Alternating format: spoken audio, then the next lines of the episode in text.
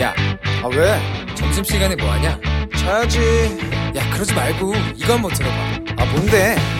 지금 당장 라디오를 켜봐 나른한 오후 깨울 시사 토크쇼 모두가 즐길 수 있고 함께하는 시간 유쾌하고도 신나는 시사 토크쇼 오태훈의 시사본부.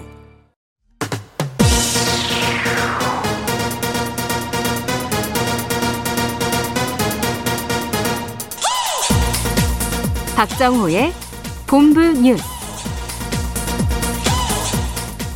네, KBS 일라디오 오태훈의 시사본부 2부 첫 순서 이 시각 주요 뉴스들 정리해드립니다. 본부 뉴스 오마이뉴스 박정호 기자와 함께합니다. 어서 오십시오. 네, 안녕하십니까? 예, 계속 신규 확진자 600명대죠. 네, 그러니까 이틀째 600명대 중반 신규 확진자가 발생했는데요. 예, 이 오늘 0시 기준 646명이 발생하면서 어제 0시 기준보다는 8명 줄었어요. 예, 하지만 부처님 오신 날 휴일 검사 건수 감소 영향이 일부 반영됐음에도 확진자 크게 감소하진 않았습니다.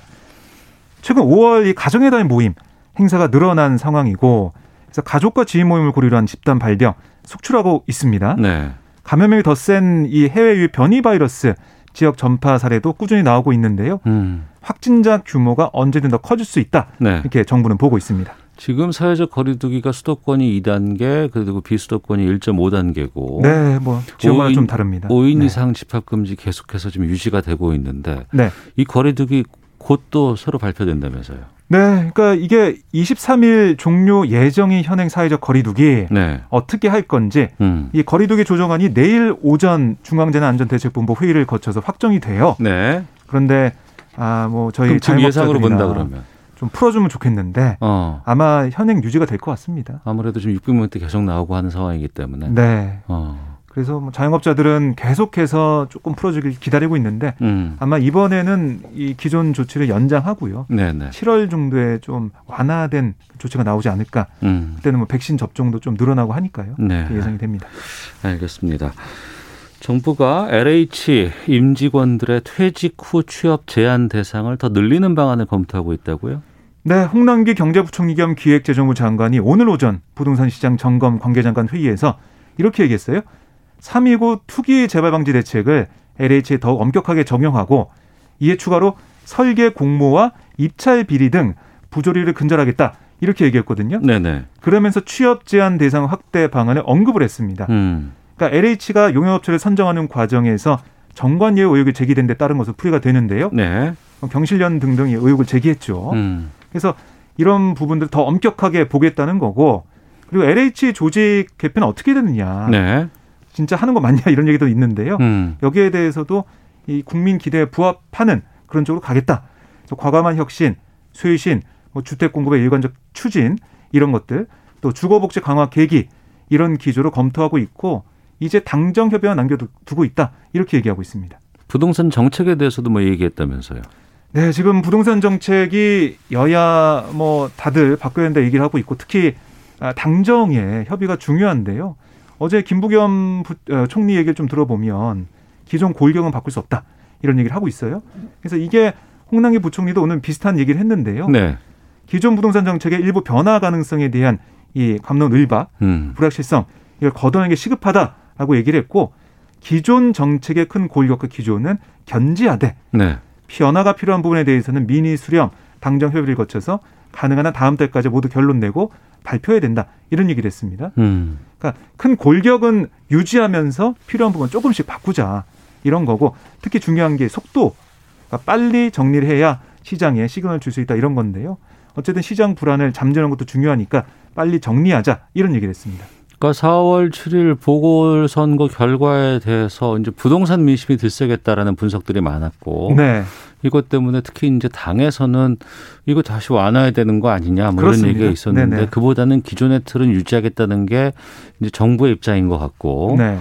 지금 오늘 민주당 부동산 특위에서 부동산 대책 오늘 오후에 예정돼 있습니다. 여기서는 어때요 분위기가? 여기서 아마 재산세 관련된 음. 그 내용이 나올 것 같아요. 네, 그러니까 재산세 감면 개편안을 확정한 걸로 예상이 되는데요. 재산세 감면 상한선을 기존 이게 공시가 6억 원에서 네, 9억 원으로 상향 조정하는 방안이 유력합니다. 음. 그러니까 완화를 시켜주는 건데 이거는 뭐 정부와도 공감대를 이뤘다라는 게 민주당의 아, 설명이고 예, 예. 근데 사실 일부 의원들은 계속해서 재산세 완화에도 반대를 하고 있습니다. 음. 결국에는 오늘 당특위가 내용을 내놓는다고 해도 24일로 예정된 정책의원총회에서 거기서 한번 논의를 해봐야 된다 이렇게 보여지고요. 그리고 이 재산세 관련해서 지방세법을 바꿔야 되는데 네, 네. 이걸 좀 뭐 다음 주 27, 28일 좀 하자는 게 민주당 생각이지만 그게 안 되더라도 6월 임시국회에서 처리하면 된다. 그러니까 7월 재산세 고지서에 바로 반영시킬 수 있다 이렇게 얘기를 하고 있더라고요. 어. 그러니까 소급 적용이 된다는 거고 그리고 이제 종부세와 양도세는 어떻게 할 것이냐 예. 이게 또 하나의 아, 관전 포인트인데 지금 보면은 뭐 부자 감세 프레임에 걸린다 잘못하면 음. 그런 얘기를 민주당에도 좀 많이 하고 있고요. 네. 근데 일각에서 오늘 또 만난 의원 얘기 들어보니까 아니 그 부자 감세란 그 말 자체가 문제다. 음. 왜 이렇게 편을 나누려고 하냐 이런 얘기를 하더라고요. 네. 그 사칠 재보선의 민심에 반영하는 건 편 나누기 이런 게 아니라 정말 국민들이 원하는 체감할 수 있는 특히 일주택자에 대한 좀 완화 아, 그런 기조가 있어야 된다 이런 주장도 있습니다. 음, 그렇군요. 오전에 국민의힘 당권 도전 선언 나경원 전 의원이 했어요. 네 그렇습니다. 용광로를 위한 불쏘시개가 되겠다 이렇게 강조했는데요. 지역 세대 계층 뭐 가치의 차이를 극복해 모두 녹여내고 네. 대선 경선 과정을 파격적으로 운영하겠다 음. 이런 얘기입니다. 그러니까 뭐 윤석열, 김동연, 안철수 이렇게 등등 주자들 다 만나겠다는 거고 그래서 뭐 생각을 공유하고 신뢰를 쌓으면서 가겠다 함께 가겠다 이런 거고요. 특히 뭐 윤석열 전 총장에 대해서는 아, 대선 후보가 되고 대통령이 되려면 국민의힘으로 들어올 수밖에 없다. 네. 그러니까 국민의힘 경선에 참여하는 게 바람직하다라고 강조를 했습니다. 음. 그리고 오늘 눈에 띄는 일정이 바로 이 출마 선언 이후에 바로 광주로 내려갔어요. 아, 광주 갔어요? 네, 국민 나경원 5.18 전 민주노총 의원이, 예. 네, 참배를 하는 걸로 첫 일정이 시작했는데 음. 그러니까 나경원 전 의원한테 여러 가지 이미지가 있지만 강경 보수 이미지가 있단 말입니다. 네, 네. 그러니까 그걸 떨쳐내고 음. 반성하고 반성하면서 좀 변하는 모습, 혁신하는 모습 보여주겠다, 쇄신의 모습 보여주겠다 이런 취지를 익힙니다. 네. 자, 그리고 지금 그 휴가 나갔다거나 아니면 외박을 했다가 이제 부대로 복귀하는 장병들 네. 코로나 때문에 이제 격리 조치가 좀 있는데 여기서 급식 같은 것들이 전혀 지금 제대로 배식이 되지 않고 있다 그래서 뭐 계속 지금 문제가 되고 있는데 네, 전군 주요 지휘관 회의가 열린다면서요. 네, 이 서욱 국방부 장관이 13일 만에 또 주요 지휘관 회의를 소집을 했는데요. 음. 그러니까 정량 균형 배식 지시가 일선 부대에서 여전히 시행되지 않고 있다 네. 이런 판단을 하고 있는 거예요. 네. 그래서 이걸 좀 바로 잡아보겠다 이런 취지의 회의인데요. 결과 좀 봐야겠습니다. 음. 그 부실급식 관련해서 어떤 상황이에요, 지금? 그러니까 이게 어제도 제보가 하나 올라왔는데요. 네. 페이스북 페이지에 육군훈련소 대신 전해드립니다. 여길 보니까 11사단 예하부대 장병이 점심 배식 메뉴가 부실했다 이렇게 폭로를 했습니다. 네. 그러니까 밥과 국, 삼치조림, 뭐 방울토마토 이게 점심 배식으로 받았는데 일식 삼차는 지켰지만 살면서 못 먹어서 서러워본 적이 있냐 이런 얘기를 할 정도로 좀 먹기가 어려웠다 이런 얘기를 하더라고요. 어. 그래서 뭐 여기에 대해서 11사단 측이 사실관계 파악하고 있다고 하는데 네. 뭐 양이 충분히 제공되지 않은 건지 음. 아니면 이 질에 문제가 있는 건지 조사를 하고 있고 어쨌든 이게 군대에서 계속해서 이제 바깥하고 소통이 됩니다. 네. 뭐 휴대전화도 있고 하기 때문에 이런 여러 가지 아, 기준으로 봐- 사회적 기준으로 봤을 때 맞지 않는 것들 그래서 제보가 나올 것으로 보입니다. 네. 군대 간 것도 서러운데 음식조차 못 먹는다는 건 이중으로 서러운 거거든요. 군대에서 이제 밥심으로 그러니까요. 와, 군대에서 하는 건데 아, 뭘 해도 군대에서는 잘 먹여야 돼요, 진짜. 맞습니다. 근데 이렇게, 뭐- 아, 지금 말씀하신 것처럼 밥, 국, 삼치조림 한 조각, 방울토마토 일곱 개 이렇게 했다고는 하지만 이거 사진으로 보니까 진짜 어처구니가 없는. 예, 그런- 이게 상황이라서. 삼치조림이 원래 두 조각을 받았다가 네. 한 조각이 정량이라고 해서 한 조각을 다시 반납을 했다고 하더라고요. 음. 아, 이게 각 부대마다 다른 것도 아니고 원래 그 양, 아, 양이 된다. 그 금액은 다 정해져 있는 거죠. 전군이 다 그렇습니다. 똑같은데도. 메뉴도 정해져 있고요. 왜 이런 상황이 나오는 건지 특히 도시락 쪽에서 문제가 좀 많아 보이는데 알겠습니다. 자, 본부 뉴스 오마이뉴스의 박정호 기자와 함께했습니다. 고맙습니다. 네, 고맙습니다.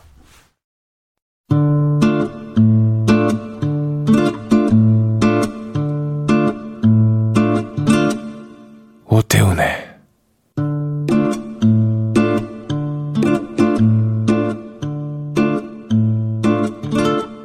시사본부 네, 1시 12분 지나고 있습니다. 시사본부는 청취자 여러분들의 참여 기다리고 있습니다. 샵 9730으로 의견 보내주시면 되고요.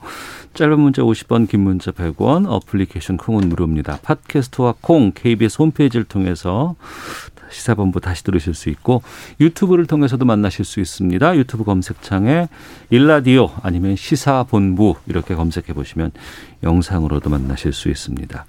오늘 목요일 촌철살인의 명쾌한 한마디부터 속 터지는 막말까지 한 주간의 말말말로 정치권 이슈를 정리해보는 시간이죠. 각설하고 오늘도 더불어민주당 최민희 전 의원 나오셨습니다. 안녕하십니까? 안녕하세요. 불굴의 희망 최민희입니다. 네, 그리고 오랜만에 모셨습니다. 이두아 변호사 자리하셨습니다. 안녕하십니까? 안녕하세요. 전 데이터로 나왔는데요. 최민희 의원님 비해서 너무 반가워요. 이렇게 너무 화기애애하면 안 되는데. 아, 좋아요. 괜찮습니다. 우리 진행자분도 너무 반갑고 아이고. 시청자 여러분 가- 반갑습니다. 네, 고맙습니다. 최민희 의원님, 그 이준석 전 최고 2시에 네, 네. 네, 국민의힘 음, 당에서 이제 출마 선언을 한다고 해서 저희가 일부에서 좀 만나봤습니다. 음. 어떠세요? 뭐 어쨌든 신선하고 어. 그리고 이게 뭐 당 정당 간에 무슨 어떤 유불리가 있는지는 모르겠지만 네. 정치의 새로운 바람을 불러 일으키고 있는 것만은 분명한 것 같습니다. 어. 그러니까 이두아 변호사께서 이제 당에 계시면서 이제 음. 많이 보셨을 것 같은데 최근에 지금 여러 가지 당의 좀 변화의 조짐들을 많이 느끼세요? 예, 제가 이제 18대 때 저는 비례대표를 했었는데 네. 저희는 그때 진짜 초선이니까 공무원처럼 살았거든요. 특히 공무원처럼 살았다. 비례대표는 그렇잖아요. 여당 어. 비례대표는. 근데 지금 초선들이 이제 70년대생, 심지어 이제 이준석 전 최고위원은 85년생인가요? 80년대생이죠. 예, 그렇게 당 대표를 하겠다고 나오는 거 이런 어. 거는 저희로서는 그 당시에는 상상을 못 했었는데 네. 이런 변화는 저는 바람직하다고 생각하고요. 음. 당이 이제 역동적으로 되고 변화를 위해 노력한다는 걸 국민들한테 보여줄 수 있는 계기가 된다고 생각하고요. 이제 하나 또 드리고 싶은 말씀이 그런 생각이 들더라고요. 이제 이준석 전 최고에 대해서 호불호가 다 있어요. 지지층에도. 네. 근데 여론조사에서 높게 나오는 이유 중에 하나는 그건 것 같습니다. 사실 한 10년 가까이, 10년까지는 안 되지만 한 이제 문재인 정부 들어서서 그리고 그 전에 방송을 통해서 정말 열심히 활동을 했어요. 그죠? 네, 그래서 네. 그런 부분에 대해서 우리 당 지지자들이나 어. 아니면 일반 국민들도 인지도가 우선 높고 아 열심히 했구나 이런 걸 좀 평가해 주는 게 이 지금 지지율로 나오고 있는 거 아닌가 싶습니다. 음, 알겠습니다. 그래서 우리 불굴의 희망 최민희 의원님도 열심히 방송 활동을 계속 하시며 아, 그게 그렇게 보람 연결이 있으실 되는군요. 겁니다. 고맙습니다. 알겠습니다. 자, 저 여의도 상황을 잠시 뒤에 좀 살펴보는 시간 뭐 갖도록 하겠고요. 아, 지금 문재인 대통령 미국에 있습니다. 바이든 미국 대통령과 아, 한미 정상회담 우리나라 시각으로는 22일 토요일 새벽에 진행할 예정입니다.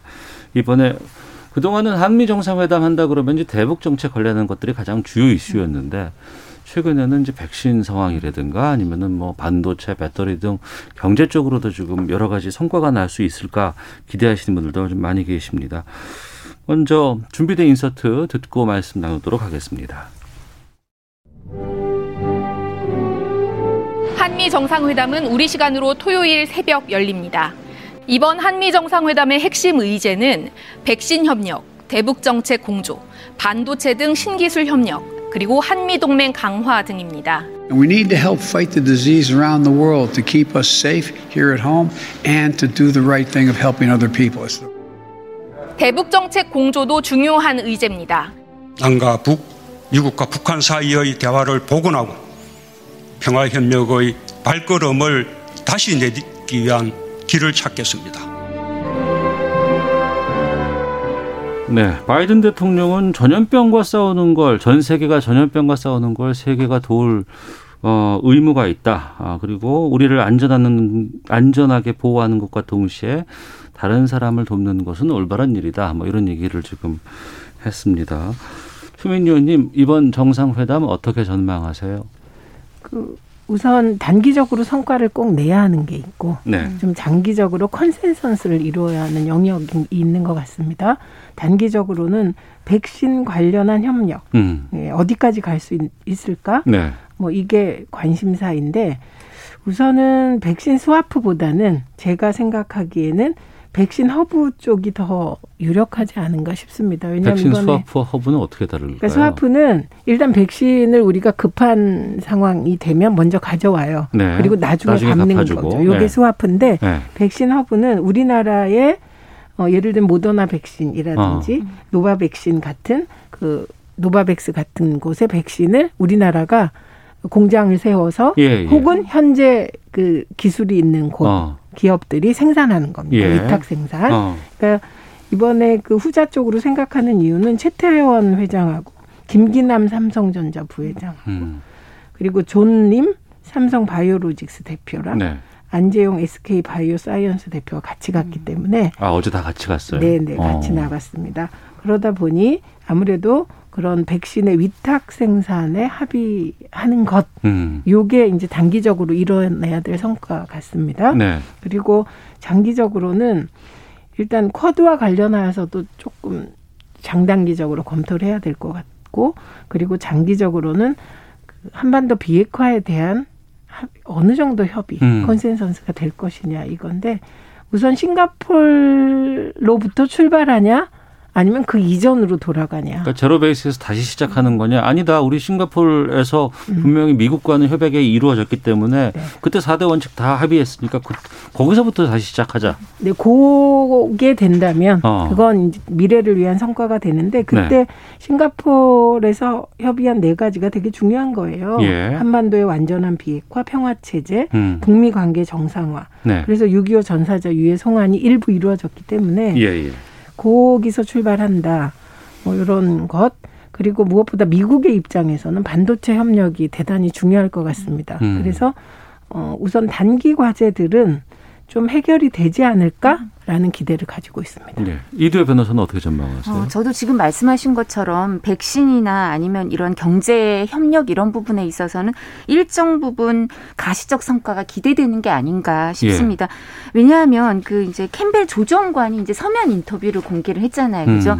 근데 그러니까 사실 이렇게 미국의 대북 정책 아니면 한국의 한미 동맹과 관련해서 뭐 여러 가지 구체적인 얘기에 대해서 4월 말에 대통령 바이든 대통령의 연설이라든가 뭐 백악관에서 조각조각 얘기가 나온 건 있었어요. 네. 근데 이렇게 책임자 캠벨 조정관 같이 핵심 관계자가 얘기를 한 거는 확인해 준 거는 뭐 거의 처음인 것 같은데요. 근데 음. 이제 여기에 대해서 코로나 19 대응이랑 첨단 기술 분야 협력에 대해서는 가시적인 성과가 기대되는 의제다라고 입장을 어느 정도 밝혔기 때문에요. 네. 이 부분은 서로 조율이 좀 이루어진 것 같아요. 음. 그러니까 이렇게 캠벨 조정관이 얘기를 할 수 있고 우리 최민희 전 의원님도 말씀을 하시는 것 같아요. 예. 그리고 삼성 바이오로직스에서 화이자 위탁 계약 얘기가 나왔을 때는 반 뭐 이렇게 그런 일 없다 막 이렇게 얘기를 막 그 했는데 바로 예, 반박했어요. 근데 예, 보도자료 모더나 내고. 얘기가 나오니까 그냥 어. 좀 가만히 있는 예. 그래서 모더나랑 위탁 계약을 하는 게 아닌가 어. 이제 이 부분이 기술 이전까지 되는지 아니면 갖고 와서 뭐 포장을 하고 이 정도인지 몰라도 일단 국내에서 이제 포장이 돼서 완제품이 나오면 저희한테는 안심이 되는 거죠. 그래서 음. 이런 부분은 좀 이루어지는 게 아닌가 싶고 저는 참 이렇게 어 감회가 새로운 게 우리 뭐 우리나라 국격도 그렇지만 민간 기업들이 참 네. 대단하다 이런 생각이 드는 게 40조 민간 투자 이런 얘기가 나오잖아요. 그죠? 그리고 반도체, 그 다음에 지금 반도체 얘기가 나오면서 우리가 어, 경제 협력에 있어서 이런 우리가 안보와 우리가 원하는 여- 외교 의제에 대해서 경제적인 것 같고 반도체나 배, 음. 배터리 이런 부분 같고 공급망 강화 위한 뭐 이렇게 협력 이런 얘기를 하면서 지렛대로 우리가 활용할 수 있는 나라가 된 거잖아요. 그렇죠. 음, 예, 예. 그러니까 이거는 우리도 뭔가 이제 미국하고 외교를 할 때 활용할 수 있는 게 이제 생긴 거잖아요. 이런 어. 식으로. 그러니까 이거는 정말 뭐, 뭐 국가가 도와주고 이런 것도 있지만 저는 민간 기업들도 이제 정말 칭찬받아야 되는 거 아닌가 어. 이런 생각이 듭니다. 그러니까 이번에 보면 이제 물론 이제 그 대북 정책 관련해서 는 좀 더 다시 한번 좀 다뤄보겠습니다만 미국은 지금 일자리가 그렇게 좀 부족하다는 거예요. 음. 그러니까 백신은 워낙에 지금 여유가 좀 있는 상황이고, 근데 사람들이 이제 워낙 돈이 많이 풀리니까 일을 잘 안 하려고 하고 양질 일자리 같은 것들이 없, 없다고 하는데 그러면서 이제 반도체라든가 배터리라든가 이런 부분에 대한 한국 기업들의 투자가 지금 절실한 음. 상황이고 우리는 또 이제 백신이 지금 아직 수급이 뭐 완벽하게 지금 우리가 다 갖춰 있는 건 아니기 때문에 이것들이 그럼 일정 정도의 서로 간의 시너지가 좀 발휘할 수 있다고 보시는 거네요. 지금 필요 양국이 윈윈할 수 있는 조건은 지금 지금 시기적으로 어. 예, 만들어졌다 이렇게 봐야죠. 예. 지금 음, 대한민국은 국내 백신 생산 능력을 키우기 위해서도 지금 노력하고 있거든요. 예. 근데 지금 아직 국내 백신 생산이 안 되고 있는 요 시점, 음. 요 시점에서 필요한 거고 그다음 미국은 어떤 문제가 있냐면 말씀하셨듯이 일자리는 제조업에서 나옵니다. 네. 서비스직 일자리를 얘기하지만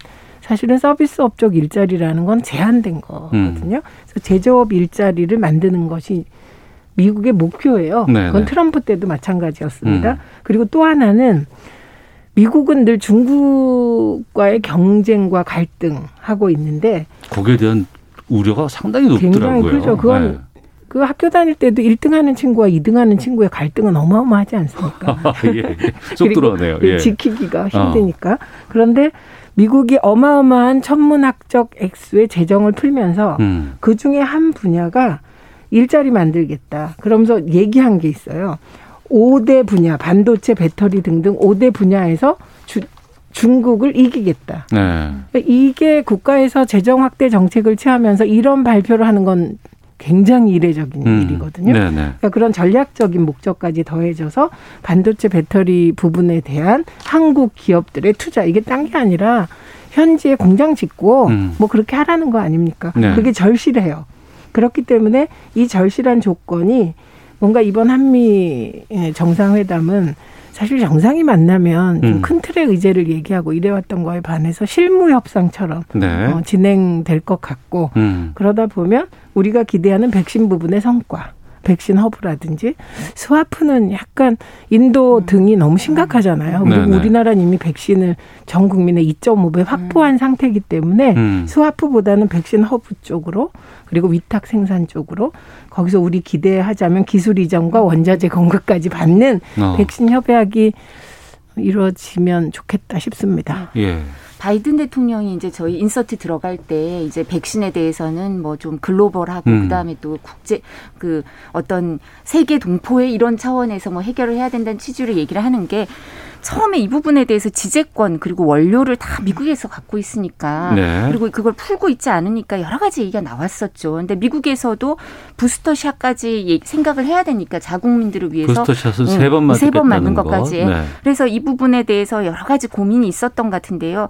각국의 정상들 그리고 노벨상 수상자들이 이제 서한을 썼어요. 바이든 대통령한테 음. 이 부분에 대해서는 어 인류애를 갖고 좀 판단을 해달라. 네. 그러면서 이제 미국은 지재권은 이제 이 부분은 포기하겠다 뭐 이런 입장을 예, 예. 이렇게 얘기를 했기 때문에 그래서 이 부분 백신에 대해서는 일정 부분 이제 우리가 우리도 많이 지금 확보를 해뒀지만 하반기엔 좀 원활하게 되지 않을까 그리고 백신에 음. 대해서는 가시적인 성과가 있을 거라고 저희도 기대를 해요. 그리고 이제 반도체랑 전기차 배터리 등 이 전략 품목에 대해서 동맹 간 협력을 강화해서 중국과 기술 경쟁에선 앞서가겠다 이 의지가 바이든 행정부가 아주 강한 의지를 갖고 있고 국민들한테 약속한 거기 때문에 그리고 미국 내에 문제가 심각하던 거잖아요 미국은 그래서 그리고 지금 중국과의 경쟁은 그레이트 게임이라고 생각하는 것 같아요 자기네는 그러니까 그게 제일 큰 거예요 지금 네네. 우리는 사실은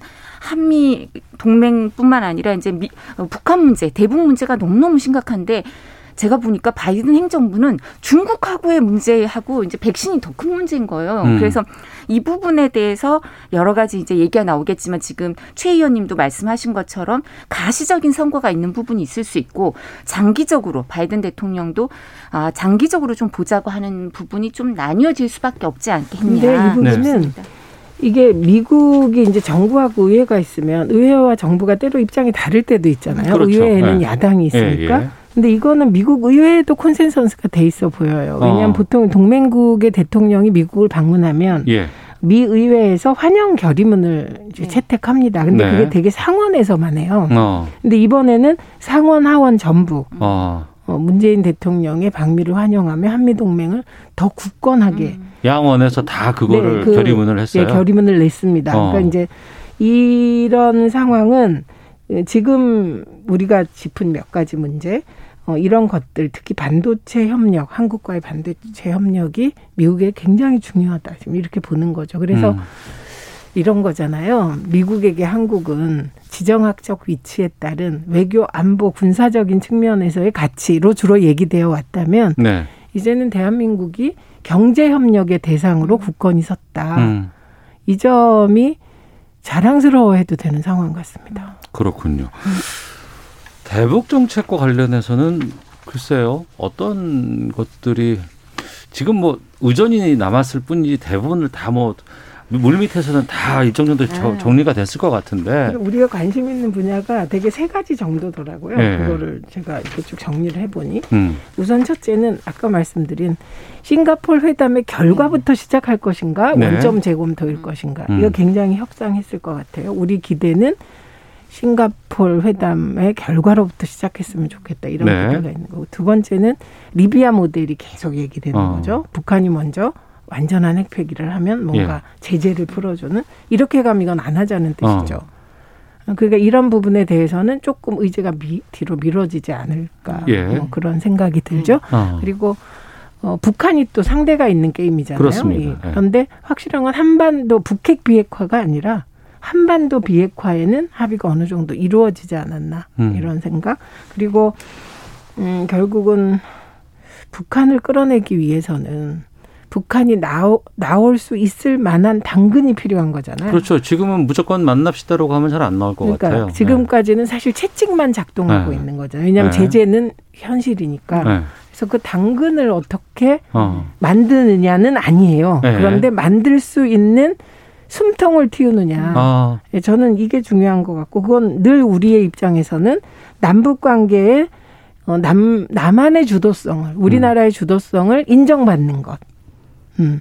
여기까지 나가면 저는 의미 있다고 생각합니다. 네. 근데 저는 사실 이제 한미 정상회담에서 한반도 문제가 그렇게 주요 이슈가 되기는 이번엔 어려울 것 같아요. 이번은 아닐 것이다. 윤건영 네. 의원이 뭐 소개팅 얘기를 하더라고요. 예. 네. 그죠? 윤건영 의원이 소개팅에 하면 처음에 뭐 다 이게 정해져 있는 게 아니고 처음엔 그냥 만나서 뭐 이렇게 그죠? 그런 얘기를 하는 게 아니 사실 한국하고 미국이 소개팅일 수는 없죠. 너무 음. 잘 알아보고 아무리 바이든 행정부가 들어서서 첫 번째 정상회담이라 하더라도 네. 바이든 대통령은 원래 친한파고 뭐 DJ 김대중 전 대통령 아주 존경한다고 하고 이런 그리고 바이든 대통령은 저보다 제 나이보다 정치를 오래 했어요. 음. 그러니까 진짜 정치를 오래 하신 분이고 뭐 상원의 외교위원회 위원장도 하시고 이러셨기 때문에 바이든 대통령은 정말 역학 관계 이제 글로벌 그 이런 문제를 세계 관계를 국제 관계를 너무 잘 알고 있는 분인데 지금 아까 제가 말씀드렸던 것처럼 중국과의 그레이트 게임이 있다. 그리고 음. 두 번째는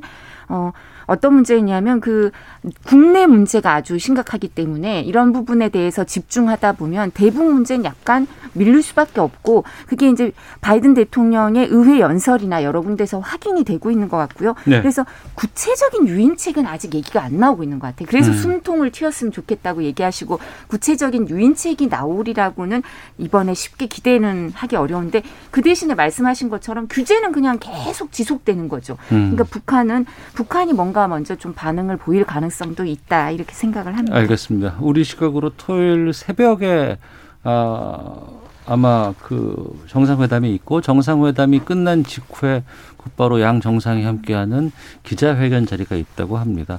그때 일정 정도의 오늘 나왔던 여러 가지 내용들에 대한 결과들 확인할 수 있고요.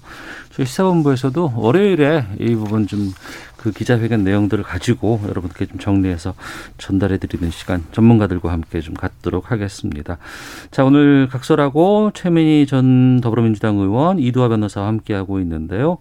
기상청 연결하고 교통정보센터 다녀온 이후에 두 분과 계속 말씀 나누도록 하겠습니다. 날씨와 미세먼지 정보 최형우 씨입니다.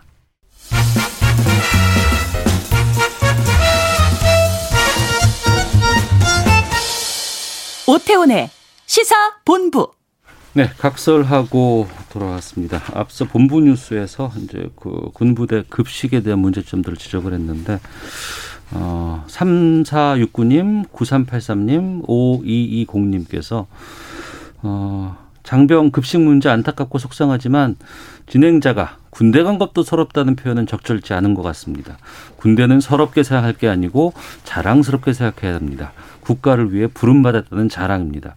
군대 간 것도 서러운데라는 멘트를 하는 것을 듣고 분노가 치밀어 차를 세워놓고 이 글을 씁니다. 신성한 국방 의무를 다하기 위해 군대 간 걸 서러운 일로 받아들인다뇨. 공개 사과하고 발언 수정하시기 바랍니다. 와, 이 얘기 들으니까 저희는 집안이 이제 군인 집안이라 네. 어렸을 때부터 듣던 얘기를 들으니까 아. 아주 반갑습니다. 아, 사과드리겠습니다. 음. 군대 간 것도 서럽다는 말은 아, 바람직하지 않은 표현이었고요. 근데 이제 여자친구나 특히 이제 저는 제 또래들이 제 친구들이 애들이 이제 군대를 가요. 근데 제 친구들 입장에서 엄마 입장에선 서러워하더라고요. 아, 아니요 군대는 서러운 곳이 아닙니다. 네, 네. 예. 그리고 우리가 자랑스러운 곳으로 만들어야 돼요. 네. 그렇죠. 제가 정정하도록 하겠습니다. 청취자 여러분께 양해 말씀드리겠습니다. 어, 4.7재 보궐선거는 부동산 민심이 반영된 선거였다라는 분석이 참 많습니다. 그 이후에 부동산 정책에 대한 여러 가지 의견들 또 수정해야 된다라는 얘기들도 좀 나오기도 했고 여기에 대해서 특히 이제 여당 또 민주당에서 어, 여러 가지 상황들에 대한 진단이 각기 다양하게 나오고 있는데 이런 상황에서 오늘 오후에 부동산 특위에서 일정 정도 회의를 한다고 하는데요. 지금 어떤 상황이에요? 부동산 특위 민주당의 부동산 정책과 관련해서는 일단 당 대표가 바뀌면 네. 당의 주류 교체가 되는 거죠. 네. 지금 음, 송영길 대표 체제는 네. 어, 그러니까 송영길 대표 중심으로 당이 움직이는 겁니다. 음. 어, 그래서 원내대표가 따로 있긴 한데 그래도 네. 당의 중요 기조는 당대표 중심으로 지도부가 짜게 되는 것이거든요. 그러니까 과거에 비해서 고칠 것이 있다면 고치는 지도부가 될 수밖에 없는 거예요. 음. 음 근데 재보궐 선거 이후에 부동산을 재보궐 선거 패배의 가장 중요한 이유다, 원인이다 이렇게 판단하는 것이 맞는지는 잘 모르겠습니다. 네. 저는 아주 복합적인 이유라고 음. 생각을 해서 그런데 음. 이 민주당 내에는 부동산 문제를 놓고 첨예한 두 개의 흐름이 대립해 왔어요. 네. 이건 뭐 노무현 정부 때부터 있었던 일입니다. 한 부분은 강력하게 세제를 통하여 부동산 투기를 억제하고 가격을 잡겠다는 흐름. 음. 공급은 말할 것도 없이 전제된 음. 거고요. 네. 이렇게 보면 문재인 정부가 역대 정부랑 비교해 보면 공급이 적지는 않습니다. 음. 네. 그러니까 그건 공급이 적지 않다는 건 이전 정부가 공급할 만한 여건을 마련해 두었다 이런 뜻도 되고요. 그래서 적지는 않습니다. 그 공급은 필요하면 늘려야 된다. 이건 다 전제되어 있고요. 그래서 그 중에 특히 문제가 되는 게 종부세, 그리고 거래세 중에 양도소득세요. 음, 양도소득세. 예. 요두 가지가 지금 쟁점이 되고 있는데 그 전통적으로 종부세는 강화해야 된다는 기류가 음. 사실은 기존 당 지도부의 주류였죠. 근데 반대로 종부세 일부를 완화하자는 주장이 나오는 거예요. 그러니까 네.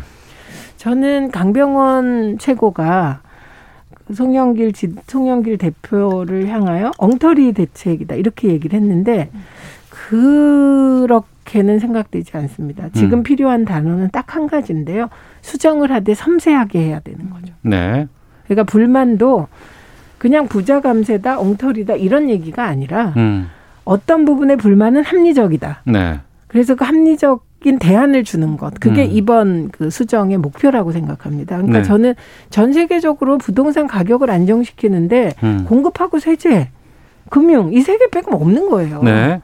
근데 그거를 뭐 지금은 야당도 사실은 세제로 부동산 투기를 억제하는 것 자체에 대해서 반대하시는 않거든요. 음. 네, 그렇기 때문에 저는 이게 섬세한 수정을 하는 것이지 예를 들면 신념의 싸움이라거나 네네. 뭐 이념의 음. 싸움이 아니다. 이, 게 가장 중요한 포인트라고 봅니다. 네.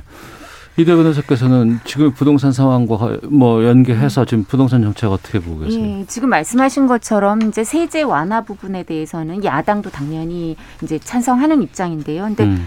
그리고 부동산 특위 위원장이 네. 김진표 위원장이 되면서 이제 김진표 위원장의 소신이 부동산 세제를 완화한다 뭐 이런 부분이니까 거기에 대해서 기대를 하고 있는 거고요. 재산세는 6월 1일이 기준이죠. 네네. 그래서 이제 어, 토지와 건물에 대해서 7월, 9월에 각각 과세가 됩니다. 네, 두번 근데- 내죠. 예, 그러니까 네. 지금 되게 이게 촉박한 거예요. 그래서 음. 지금 입법을 하고 이런다 하더라도 이걸 좀 수정을 한다 하더라도 소급 입법을 해야 되는 부분도 있어요. 기준일이 이렇게 돼 있기 때문에. 그래서 이 부분은 좀 빨리 결론을 내야 되는 게 맞을 거고요. 그래서 아마 민주당도 빨리 결론을 내려고 할 텐데 이제 재산세에 대해서는 일정 부분 그렇게 돼 있는데 종부세, 양도세에 대해서는 정리가 잘 안 되고 있는 것 같아요. 그래서 여기에 대해서도 사실 뭐 야당은 여기에 대해서도 지금 일부 국민들은 세금이 아니라 벌금 아니냐 이렇게 얘기하는 사람들도 있기 때문에 완화가 돼야 된다고 생각을 하고 있는데요. 근데 여기에 대해서 송영길 대표의 생각도 알겠고 부동산 특위 위원장의 생각도 알겠는데 이게 실제로 집행이 될 수 있느냐 강병원 최고위원처럼 반발하는 사람들을 뚫고 이게 입법이 돼서 정책이 실행이 될 수 있느냐 이걸 보고요. 그다음에 재산세까지만 되느냐 종부세 양도세까지 되느냐 이 부분도 살펴보고요. 그리고 이걸 또 보려면 이제 국회에서 해야 되는 부분도 있지만 이제 정부가 어떤 입장이냐. 근데 네. 이호승 정책실장이나 국토부 장관은 약간 기조를 그렇게 변화하고 싶어 하지 않는 것 같은데 이런 생각을 하는데 예, 방향은 지금대로 가고, 예, 뭐. 근데 이제 말씀하신 것처럼 섬세한 부분에 대해서 이제 김부겸 총리가 송영길 대표랑 만나서는 일정 부분 완화에 대해서 뭐 재산세에 대해서는 생각을 하고 있는 것 같더라고요. 근데 최근에 이제 김부겸 총리가 불로소득은 환수해야 된다 뭐 이런 얘기를 하셨는데 이게 이제 국민들 입장에선 소득하고 자산을 음. 부동산 가격 오른 거 불로소득 환산해야 된다니까 아니 갑자기 소득하고 자산을 착각하셨나 아니면 그냥 일부러 이렇게 말씀하시냐 왜 저렇게 말씀하시지 이런 이제 그런 의혹까지 있는 상태이기 때문에 빨리 할 수 있는 부분은 집행하고 실행하는 능력을 보여주셔야 할 것 같습니다. 네. 그러면 지금 뭐 공급은 뭐 지금 당장 뭐 건들 건 아닌 것 같고 세제와 금융 정도인데 세제라고 한다 그러면 두 가지인 것 같아요.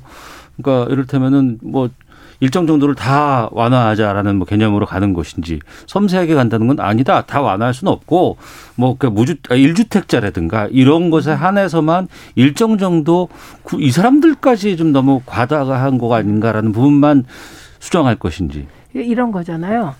그 보도를 보시면 재산세를 어떻게 하겠다 이거보다는 어. 재산세 감면 기준을 조정하는 예, 다 예. 이런 얘기예요. 예. 그리고 제가 이건 확실히 말씀드릴 수 있는 게 아마도 어, 7월 9월에 그 재산세 고지세를 받아보시면 언론 보도와 굉장히 다르다는 걸 느끼실 거다. 어. 네, 그러니까 어, 기존 그 통계를 그, 그 관련된 그 세제가 바뀐 이후 통계를 보면 한 90% 정도는 재산세가 보- 그냥 똑같거나 음. 떨어집니다. 네. 예, 근데 서울 지역이 워낙 집값이 올라서 예, 예. 한 10% 정도가 오르게 되거든요. 어. 그러니까 재산세 감면 기준을 9억 원으로 하면 예. 집값 폭등의 책임이 보유하고 있는 분들에게 있는 건 아니잖아요. 음.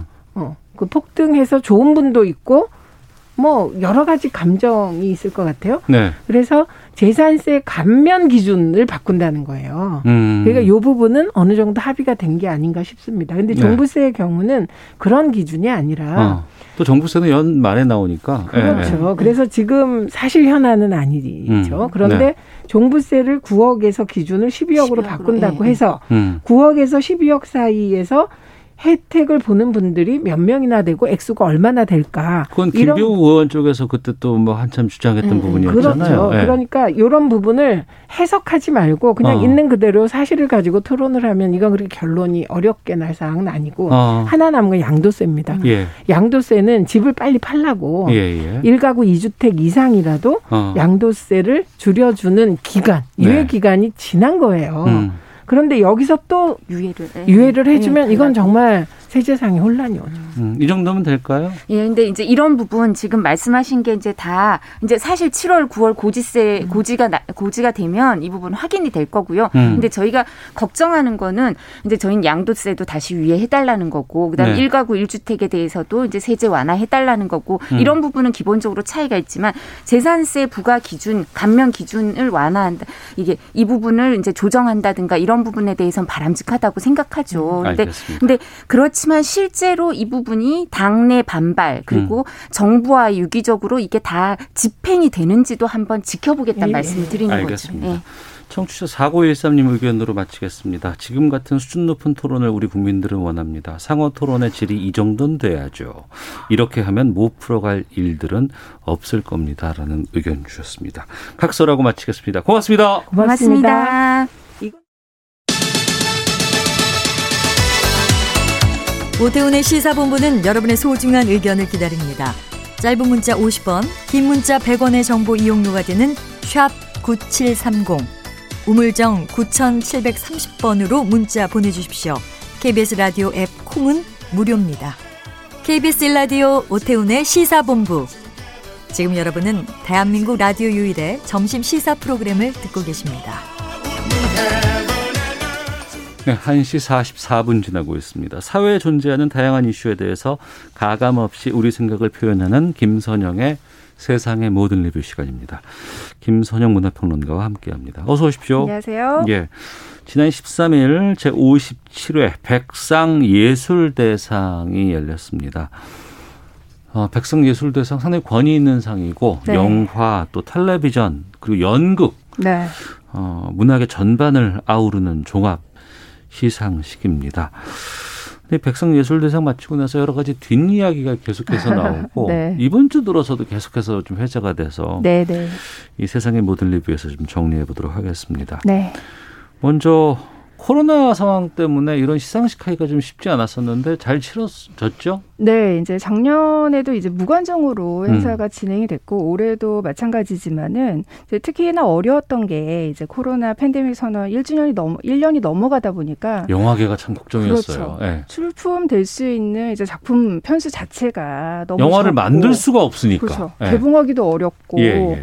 그런 작품들이 많다 보니까 일단은 이제 그 적은 작품들 사이에서 음. 이제 또 수분 작품들을 가려야 되니까 약간 심사의 어려움도 있었고. 네. 그러니까 이번 시상이 전반적으로 음. 지난 1년 동안 우리 대중문화계가 얼마나 어려웠나 그러면서도 또 한편으로는 그 어려운 가운데서 또 얼마나 창작자들이 고군분투했나 이런 것들을 좀 기리는 시간이었던 것 같아요. 네, 그 영화 부문 같은 경우에는 네. 개봉을 하지 않고 요즘에 그 넷플릭스나 OTT에서 개봉하는 영화들이 꽤 있잖아요. 그렇죠. 어. 이것들은 어떻게 했어요? 반영을 음. 다 했어요? 네, 일단 뭐 후보에 올리기는 했죠. 음. 요즘에는 뭐 드라마 같은 경우에도 네. 넷플릭스에서 바로 오리지널로 공개가 되는 작품들이 많다 보니까 아, 드라마도 요즘 그렇게 나가는군요. 그렇습니다. 예, 네. 예. 그래서 작년부터 음. 이제 이런 OTT 작품들도 이제 수상 후보에 올리기 시작했어요. 네. 어 그래서 이제 승리호 같은 작품이 이제 영화의 대표작인데 승리호 네 예, 예. 승리호도 이번에 뭐 예술상 음. 분야에서는 수상을 하기도 했고요. 네. 또 이제 서복 같은 작품이 또 승리호 못지않은 SF 대작으로 기대를 음. 했는데 이 작품도 사실은 티빙 오리지널로 가면서 이제 극장에서 굉장히 제한적으로 상영을 했거든요. 네.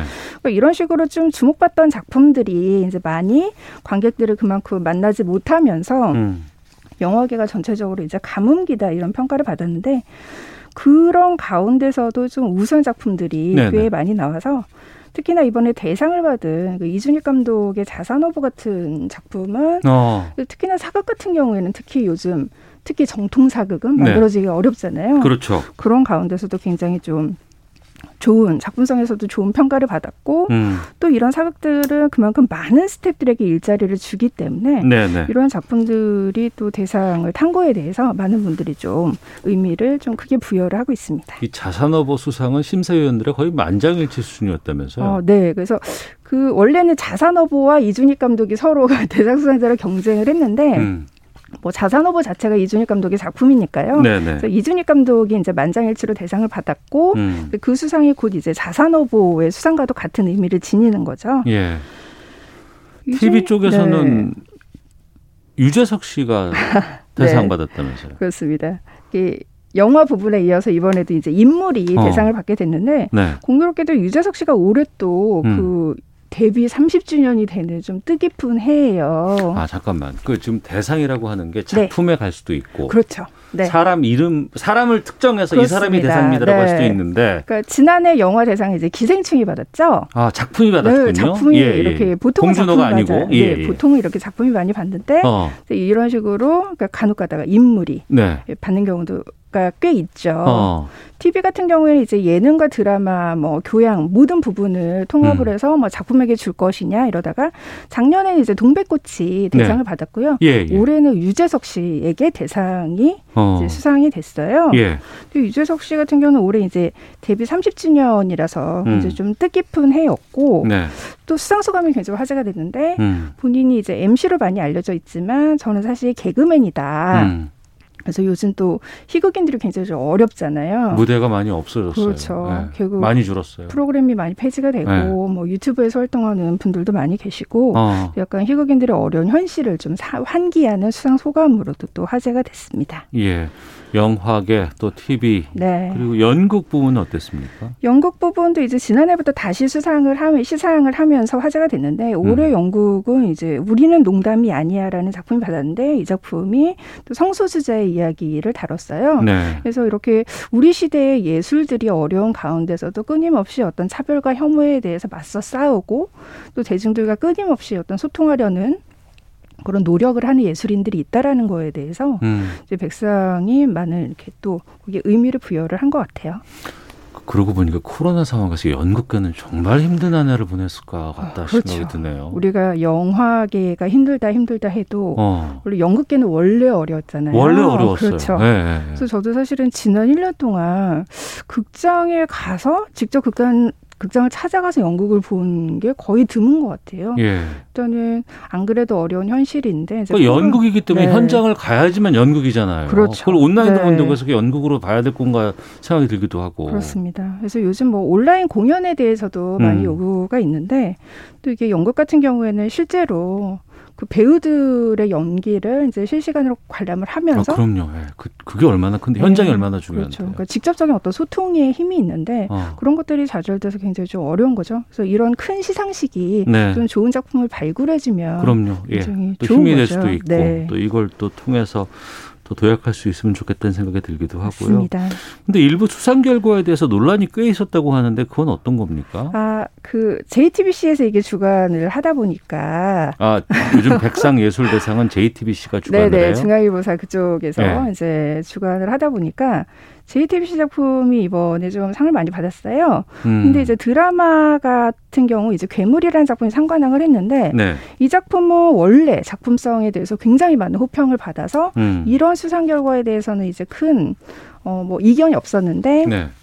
뭐 신인 나무상, 신인 음. 남자 연기상까지 이제 JTBC 드라마에 출연한 배우가 이제 상을 받았는데 그 다른 작품들의 경쟁자들이 꽤 좀 더 높은 평가를 받은 경우가 있었는데 네. 이건 좀 약간 가산점을 준 게 아니냐 자사 드라마에 음. 이런 논란이 좀 있었죠. 네.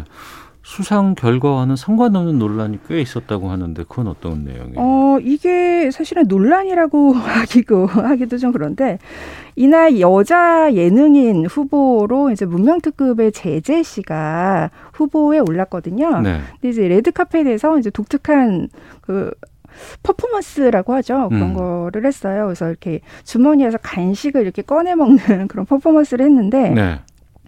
그 손동작이 요즘 인터넷상에서 굉장히 좀 논란이 불거지고 있는 음. 특정 뭐 집단을 좀 비하하는 손동작이다. 아, 뭐 한, 동안그 포스터에서의 그렇죠. 뭐 이런 네. 손가락 모양 이것 네. 때문에 특정 단체 이런 부분인 네. 거죠. 특정 집단을 뭐 비하하는 그런 의미를 담은 손동작 아니냐. 뭐 어. 이런 식의 뭐 문제제기가 있어가지고 예. 또 여기에 대해서 또 해명을 내놨어요. 그냥 단순히 간식을 먹는 그런 퍼포먼스일 뿐이다라고 해명을 했는데 어. 이렇게 해명을 해야 되는 것 자체가 사실은 아주 어떤 근거 없는 우리가 근거 없는 어떤 비방 수준의 의견들을 음. 너무 언론에서 좀 과잉 대표를 하면서 재생산을 하는 게 아니냐 저는 이 논란에 대해서는 좀 그렇게 보고 있습니다. 그 유재석 씨 수상 소감할 때 그때 뭐 박수 안 쳤다는 걸 갖고 또 뭐 많이 그런 얘기도 있다면서요. 그렇게 그런 얘기까지는 저는 사실은 그렇게 어. 눈여겨보진 않았어요. 어. 근데 너무 좀 사소한 것까지 다 예. 이렇게 조합을 해서 어. 좀 비난에 좀 정당성을 부여하려는 그런 것들이 음. 그런 성격이 좀 짙지 않나 그렇게 생각을 합니다. 네. 자 대상 외에도 좀 주목할 만한 이번에 수상 결과 있다면은 좀 어, 영화계가 많이 어려웠으니까 좀 말씀을 드리면 음. 이번에 수상 결과를 보면은 충무로의 젊은 피들에게 많이 좀 격려하는 의미를 담았어요. 네. 이번에 이제 큰 대작들은 많이 개봉을 못했지만은 그만큼 신인 감독들의 창의적인 독립 영화들이 많이 주목을 받기도 어. 했거든요 예, 역으로 예. 그래서 뭐 여성 신인 감독들의 작품 뭐 남매 여름밤의 윤담비 감독이라든지 음. 소리도 없이의 홍정 홍의정 감독이라든지 네. 이런 식으로 이제 실력 있는 여성 창작자들을 좀 그들의 성과를 높이 인정을 해준 것. 또 유아인 씨, 전종선 씨가 이번에 남녀 최우수 연기상을 받았거든요. 네네. 이게 지난해 수상자가 이병헌 씨, 전도연 씨였어요. 이병헌과 전도연. 전도연 씨, 네. 어. 그러니까 세대가 예, 어려진 거죠. 어. 그만큼 이제는 젊은 피들에게 우리가 좀 힘을 좀 실어주자 네. 이런 뜻이 보이는 그런 수상 결과가 아니었나 생각을 합니다. 음. 그러니까 말씀하신 것처럼 네. 백상예술대상 같은 경우에는 워낙에 또 전통성이 좀 있고 그렇죠. 또 맞는 쪽에서 좀 그동안은 백상은 정말 의미가 있다 뭐 이런 얘기도 많이 있었거든요. 네. 근데 말씀하신 것처럼 뭐 독립 영화라든가 네. 이런 분들에게 많이 좀 의미를 좀 실어주는 힘을 실어주는 그런 좀 영화제가 됐으면 아 영화제란다 이런 문화제가 됐으면 좋겠. 좋겠다는 생각이에요. 그렇죠. 이렇게 어려운 시대일수록 우리가 좋은 작품이 가지고 있는 가치가 어. 얼마나 많은 사람들에게 좋은 영향력을 행사를 하는가 예. 이런 것들을 우리가 알려면 음. 좋은 작품을 그만큼 발굴을 하고 우리가 또 격려를 해줘야 되잖아요. 네. 이제 백상 같은 경우가 국내 유일의 어떤 종합 어. 그 예술 시상식이기 때문에 좀 그런 역할을 해줬으면 하고 많은 어. 분들이 바라고 있죠. 근데 정작 그 작품뿐 아니라 네. 그런 가십적인 내용들 그것만 네. 좀 너무 좀 부각되는 것 같아서 네 맞습니다. 그래서 이번에 좀 제가 일주일이 지났음에도 불구하고 어. 이 수상 결과의 의미에 대해서 좀 얘기를 해보자고 예. 온 것도 어. 이 작품들이 좀 너무 묻힐까봐 어. 이번 기회에 어떤 작품들이 상을 받았고 또 후보에 올랐는지를 음. 좀 찾아보시면서 좋은 작품들을 많이 만나셨으면 좋겠어요. 알겠습니다. 자 세상의 모든 리뷰 지금까지 김선영 문화평론가와 함께했습니다. 고맙습니다. 감사합니다. 예, 오태훈의 시사본부 마치겠습니다. 내일 뵙겠습니다. 안녕히 계십시오.